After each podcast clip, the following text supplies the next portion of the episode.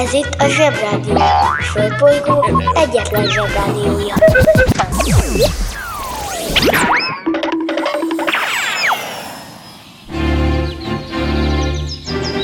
Zsebrádió! Zsebrádió. Itt a Földön és külföldön. Subidubi-dú, drága zsebbarátaim, június 10-e van, ami azt jelenti, hogy már csak ötöt kell aludni, és végérvényesen kitör a nyári szünet. Volt egy kis vita a Zsebrádió szerkesztőségében, hogy most akkor a hétvégét bele kell számolni, vagy nem. A tizedike az most Ió vagy Áció. De felnőtt férfiak módjára Kápi bácsi eldöntötte antidemokratikus eszközökkel, hogy a hétvége nem ér. Jó, mindegy, akkor én vagyok az áció.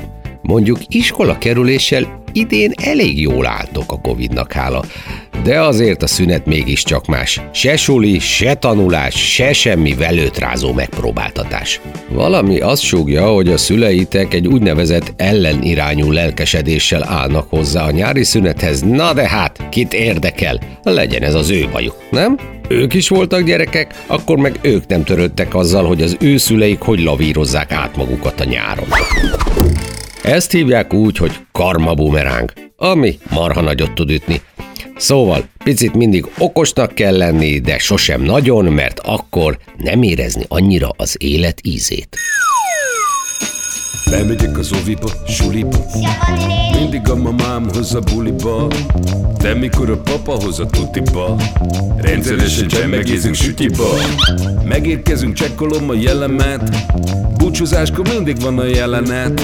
Hátöltözés, benti cipő, ölelés. Bemegyek és kezdődik a nevelés. Megjelente én vagyok a csoda lény. Cuki-muki odaadott ünnemény. A felnőtteket tenyeremből letettem Így lesz nekem sima ügy az egyetem Láttam a barbit egy világos kiklovon Hogy póni volt vagy szamár, eskü nem tudom Az oviban napos, a suliban meg hetes Az ebéd az ugyanaz, de kilötyög a leves. Vége az ovinak, a mama megvárat Biztos, hogy megment a mancsőrjára Mi volt a házi? Nem emlékszem. Mit tenne ilyenkor tűzoltó szem? Napközi külön orra szabad idő Húszosabb, melegítő tornacipő. Én, a Lozi, meg a Gyüli, meg a Bélus Heti kettőt maladunk, mert váll a logopédus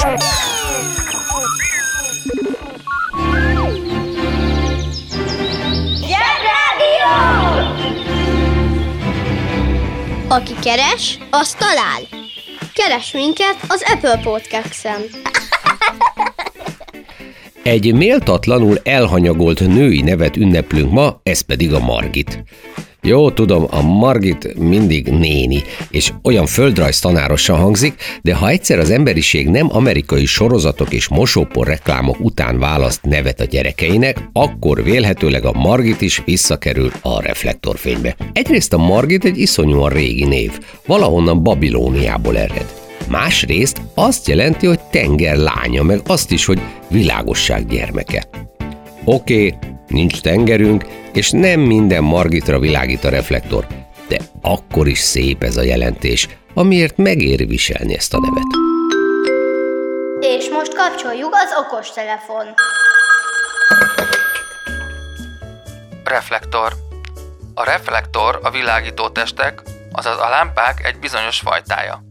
A reflektorok erős fényforrással rendelkező lámpák, de ezt a fényerősséget nem feltétlenül a lámpában lévő izzó erőssége határozza meg, hanem az izzót körbevevő, töltsérformájú tükrös felület, mely képes az izzó minden irányba szétszoródó fényét egy irányba terelni. Így a lámpa fény egy pontra összpontosul, így növelve a fényerejét. A reflektor szó latin eredetű, jelentése visszatükrözni, visszafordítani. Ebből a szóból ered a reflektál szavunk is, melynek jelentése válaszolni, hozzászólni.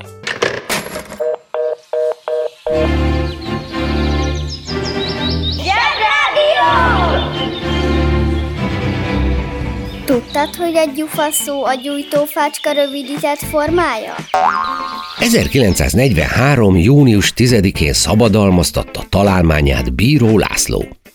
A találmányát úgy hívják, hogy golyóstól. Most pedig szeretnélek titeket bevezetni egy picit a találmányok és szabadalmak világába.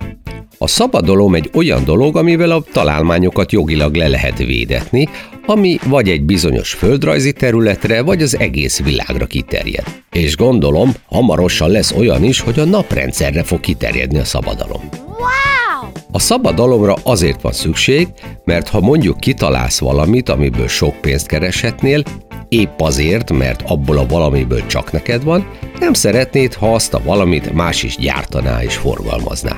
Ez logikus. És ugye a szabadalom mindig valakihez kötődik, hisz valaki feltalálta, levédette, aztán jó esetben meggazdagodott belőle. Bíró László szerencsés volt, és így járt. Pedig valójában Bíró László leginkább azzal írta be a nevét az emberiség golyóstól történelmébe, hogy ő nyújtotta be a szabadalmat. Oké, oké, az is egy feladat. Okmánybélyeget kell venni, ugye, meg sorba kell állni a hivatalban, meg iktatni, aztán ellenjegyeztetni, meg tértibevényes borítékba feladni a postán, az is sorbalállás, ugye? Úgyhogy van dolog bőven a szabadalmaztatással. Valójában nem úgy történt a dolog, hogy bíró László ült a dolgozóasztalánál, logar létszel számításokat végzett, két órával előbb kelt fel, mint ahogy lefeküdt volna, és csak dolgozott, dolgozott a találmányán homlokára tolt szemüveggel, kócos hajjal meg hideg kávéval. A rossz nyelvek szerint már Galileo Galilei is előállt a golyóstól ötletével a 17. században, de az biztos, hogy 1888-ban, 1910-ben, 1916-ban, 1924-ben és 1938-ban is kértek szabadalmi védettséget golyostorra, melyek több-kevesebb sikerrel működtek is. Ráadásul egy másik magyar, nevezett Goly Andor is rendelkezett egy működő golyóstollal már 1938-ban.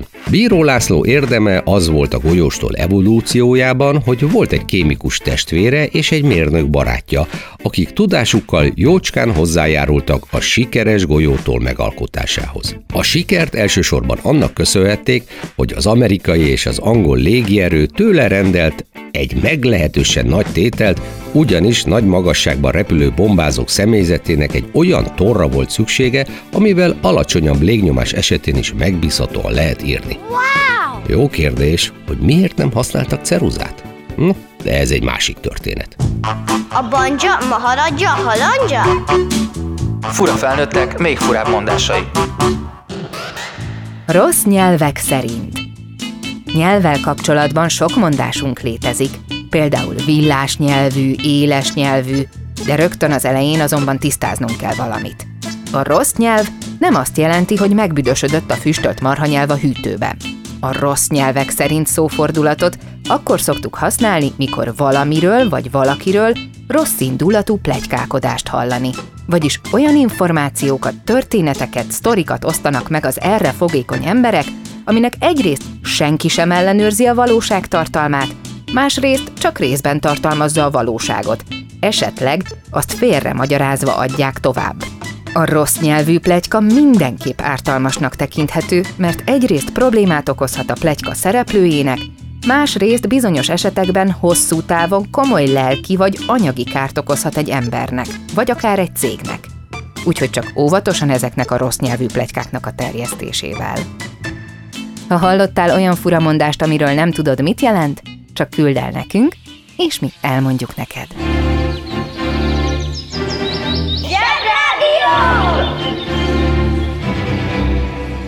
Az igazság ideát van.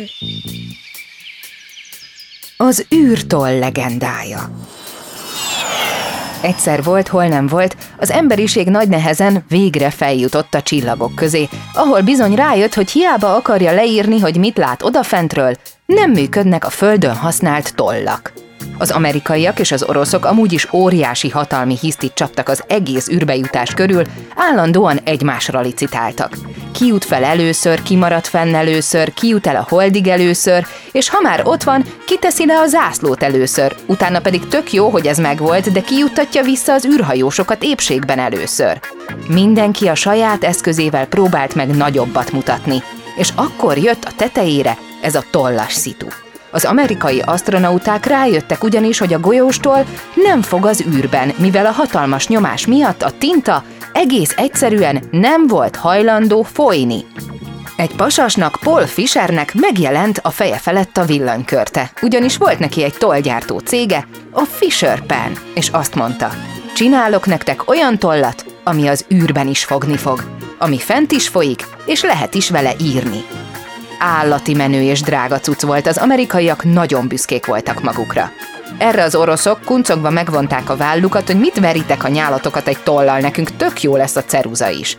Igen ám, csak hogy a grafit ceruzáról meg kiderült, hogy lehet, hogy józan paraszti észszel mérve a legjobb megoldás, viszont letörik a hegye, az a hegy ott nekiáll keringeni a hajóban, a grafitpor gyúlékony, és a végén még egy grafithegy miatt fel is robbanhatott volna egy komplett űrbázis. Úgyhogy a nagy veszekedés végén az oroszok nagy duzogva odaálltak a Fisher pencég elé, és rendeltek belőle ők is egy csomót. Az amerikaiak meg jöhettek az anyukátoktól jól ismert mondattal, nem akarom azt mondani, hogy én előre megmondtam, hogy ez lesz, de én megmondtam előre, hogy ez lesz. Hogy mi igaz az egész legendából? Előjáróban annyit elárulhatunk, hogy az amerikai űrtól a Fisher Pen tényleg létezik, és lehet is belőle vásárolni. Csak nagyon drága. Az interneten minden is kapható. Vásároljon űrállomást.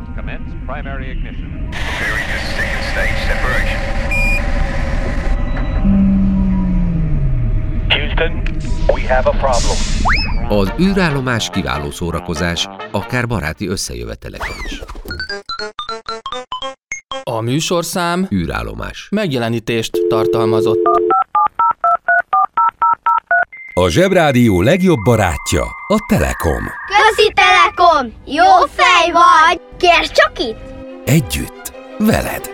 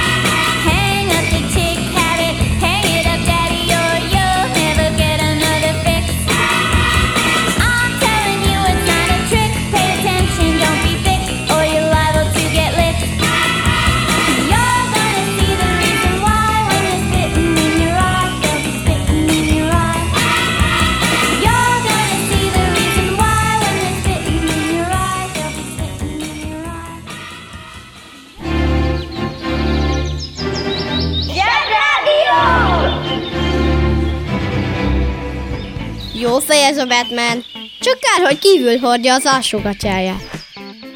Bárhány adással ezelőtt Zsozsó, akinek Superman a jele, tudjátok, mesélt nektek egy történetet egy Anton Grabar nevű matrózról, aki olyan elégedetlen volt a munkahelyi körülményeivel, hogy lázadást szított az osztrák-magyar monarchia haditengerészei között, és aminek hatására az admiralitást leváltották. Az újonnan kinevezett haditengerészeti főfőnök pedig Vitéz nagybányai Horti Miklós lett. Ráadásul egy igen különös rangot is kapott, ő lett az ellentenger nagy.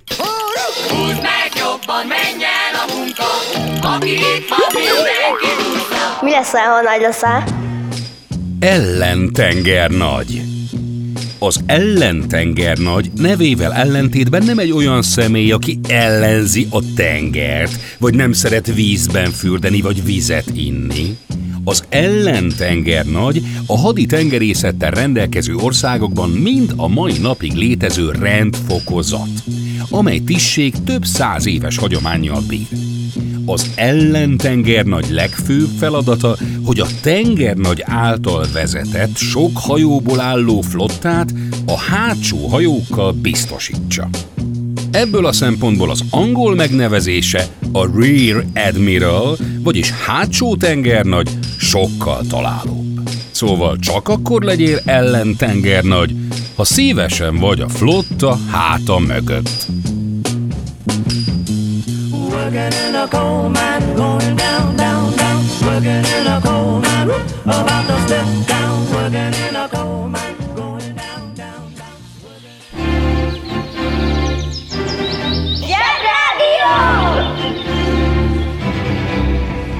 Ha egyenbillegészeti körduplányozás közben ki kell menned megkönnyebbülészeti körgugoldára, mindig legyen nálad orfúvalászati négyzetrongy. Na szóval, az úgy volt, kedves zsebarátaim, hogy Horti Miklós átvette a monarchia haditengerészetének irányítását. Néhány hónappal kinevezése után épp egy fontos és nagyszabású tengeri támadást készített elő, amikor történt egy kis malőr. A támadás zászlós hajója a királyi és császári haditengerészet csúcsdísze a Szent István csatahajó volt. Ez a hajó hatalmas volt, igen modern, vadi új, és tel is tele volt ágyukkal. Persze, mindenki iszonyúan magabiztos volt. A Szent István több másik hajóval arra várt, hogy induljon a támadás és rendet tegyenek az Adriai tengeren. Azonban 1918. június 10-én hajnali három órakor megérkezett a malőr. A malőrt két olasz haditengerészeti motorcsónak képviselte. Szándékosan nem hajót mondtam, mert ezek a szó minden értelmében motorcsónakok voltak. Oké, okay, katonai motorcsónakok, szóval fityegett az oldalukon egy-egy torpedó, de békeidőben maximum vízi síelőket tudnának vontatni. Na hát, kérletek szépen. Ezek odaosonkodtak, és az egyik megtorpedózta a Szent Istvánt, ami úgy elsüllyedt, mintha ott se lett volna. A motorcsónakok meg hus, balra el. Jobban belegondolva kevés bosszantóbb dolog lehet egy ellentengernagy életében, mint amikor a flotta büszkeségét egy nyomvat motorcsónak sűjeszti el. 1190. június 10-én halt meg az irigylésre méltó nevű német-római császár, akit rőtszakálú Frigyesnek hívtak azért, mert vörös volt a szakála. Ebből logikusan következik, hogy a rőt vöröset jelent valamilyen nyelven. Az olasz neve sokkal jobban hangzik, Barbarossa. Nem is csoda, hogy a második világháborúban még egy hadművelet is kölcsönvette a nevét. Ez volt a Barbarossa hadművelet, ami arról szólt, hogy Németország megtámadja Oroszországot. A Barbarossa hadművelet egy tipikusan olyan dolog, amit ha manapság egy projektvezető prezentálna a főnökeinek, akkor Excel táblázatokkal bebizonyítja, hogy a hadjárat sikeres volt. Viszont, ha a pénzügyi koordinátor prezentálja, akkor Excel táblázatokkal bebizonyítja, hogy nem volt sikeres.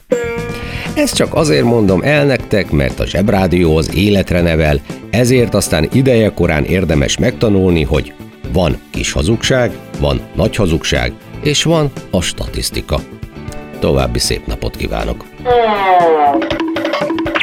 Képzeljétek el, hogy Borsod Abaúj Zemplén megyében van egy kis település, aminek a neve Ricse. Ezen a Ricsén született egy ember, akinek az volt a neve, hogy Cukor Adolf. További unalmas információ vele kapcsolatban, hogy Máté Szalkára járt iskolába. Aztán innentől kezdve minden baromi izgalmassá vált vele kapcsolatban, ugyanis Adolf fogta magát és 1888-ban kivándorolt Amerikába. Egy darabig szörmekereskedő volt, de hamar felfigyelt rá, hogy az akkoriban még épp hogy létező mozizásban igen nagy pénz van. Lehet, hogy szörme allergiája volt, és azért nem akarta szörmekereskedésben dolgozni, de az is lehet, hogy marha jó üzletérzéke volt. Mozik még nem voltak, ezért vett magának egy ilyen filmnéző bodegát, amiben egy mozifilm három perc hosszú volt. Először csinált egy filmnéző bodega hálózatot, amiben coca még nem lehetett kapni, mert úgy 5-6 évvel azelőtt találták csak fel, szóval tök szárazon kellett végigülni a három percet. Mondanom se kell, az üzlet beindult úgy, hogy már filmeket is gyártott a saját bodega mozi hálózatának számára. Na és most figyeljetek! Amikor már nagyon-nagyon sok pénze volt, talált Los Angeles mellett egy Hollywood nevű területen egy jó nagy narancsültetvényt, amit megvett, és a helyére felépítette a saját stúdióját, a Paramount Pictures, hogy a most már országos és rendes mozihálózatát elláthassa a filmekkel. Wow! Ezzel lényegében megalapította Hollywoodot és a nagyüzemi filmgyártást, és azóta is mindenki őt utánozza. Cukor Adolf ettől kezdve élete végéig nem térdig járt a pénzben, hanem egy mini tengeralattjáróval kellett közlekednie. Ez van, ha az ember elunja magát a Máté szalkán, és elmegy világot látni. Erről a Hollywoodról azért még beszéljünk egy kicsit.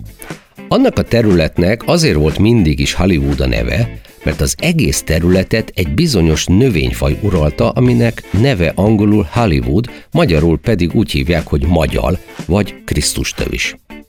Szép zöld szakkos levele van, piros bogyókkal, ezért szívesen használják karácsonyi témájú fotózásokon, de istentelenül szúros, úgyhogy én azt mondom, Hollywoodok kiméljenek. Egyébként a magyarnak semmi köze a magyarhoz, ez csak a olyan áthallás. Bár volt idő, amikor a hollywoodi filmgyártást tényleg a magyar szakemberek határozták meg. Volt is egy mondás Hollywoodban, ami ebből az időszakból ered. Ha egy magyar mögötted megy be a forgóajtón, az biztos, hogy előtted fog kilépni.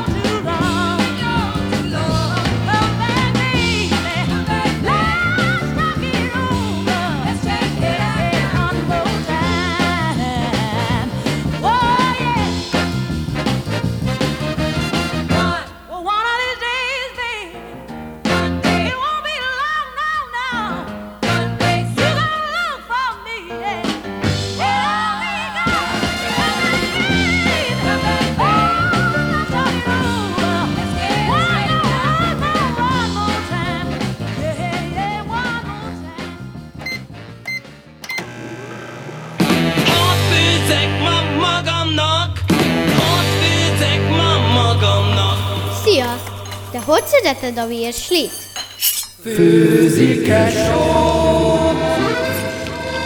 A séf mai ajánlata. Darás fészek. Ez egy desszert, pontosabban lekváros dereje, egy általában szilvalekvárral töltött, magyar eredetű tésztaféleség. Porcukorral tálaljuk. Jó étvágyat kívánunk!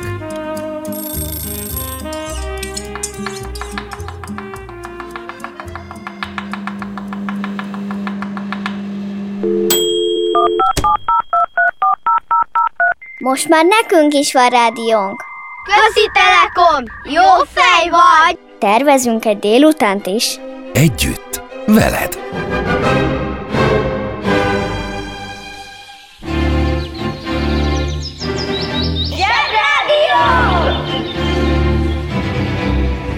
Üzenem azoknak a felnőtteknek, akik sutyiban hallgatják a zsebrádiót, hogy jól teszik. Van még valaki, akiről szívesen szót ejtenék. Ő Rainer Werner Fassbinder, aki 1982. június 10-én halt meg, vagyis pont ma. Ő egy nagyon-nagyon híres, és ahogy manapság mondani szokás, nagyon fontos filmrendező. Bárkit megkérdezel róla, csak arról fog beszélni, hogy Fassbinder micsoda Isten adta tehetség volt. De azt is megkérdezed, hogy milyen filmeket rendezett, akkor 10-ből 11-en egyetlen filmcímet sem tudnak mondani, pedig sokat rendezett. Ezt csak azért mondom, hogy lássátok, nem könnyű úgy híresnek lenni, hogy ne csak azért tudják a nevedet, mert sokszor leírják az újságban. És akkor még Michael Fassbenderről, a híres színészről nem is beszéltem, aki totálisan lenyúlta a Fassbinderséget Werner Fassbindertől. Jó, őt meg mindenki magnetónak hívja az X-Men miatt, de az igazi nevét viszont nem ismerik. Szóval nem könnyű rendesen híresnek lenni. Ez volt a Csókmámor szenvedély június 10-i adása, a jövő csütörtökig pedig Zsebrádió. Öh, ezt nem fordítva kellett volna mondanom. Kedves szülő! Kérjük, ellenőrizze a szakterületet, hogy tartózkodik-e ott önhöz tartozó kiskorú. Amennyiben nem, úgy ön a mai pályát sikeresen teljesítette. A következő szintre léphet. A következő szint neve Péntek, péntek, péntek, péntek, péntek. Tehát péntek. Uszicuc, ebédpénz, tornazsák, benti cipő, zumba. Gratulálunk a mai sikeres reggelhez. Találkozunk holnap.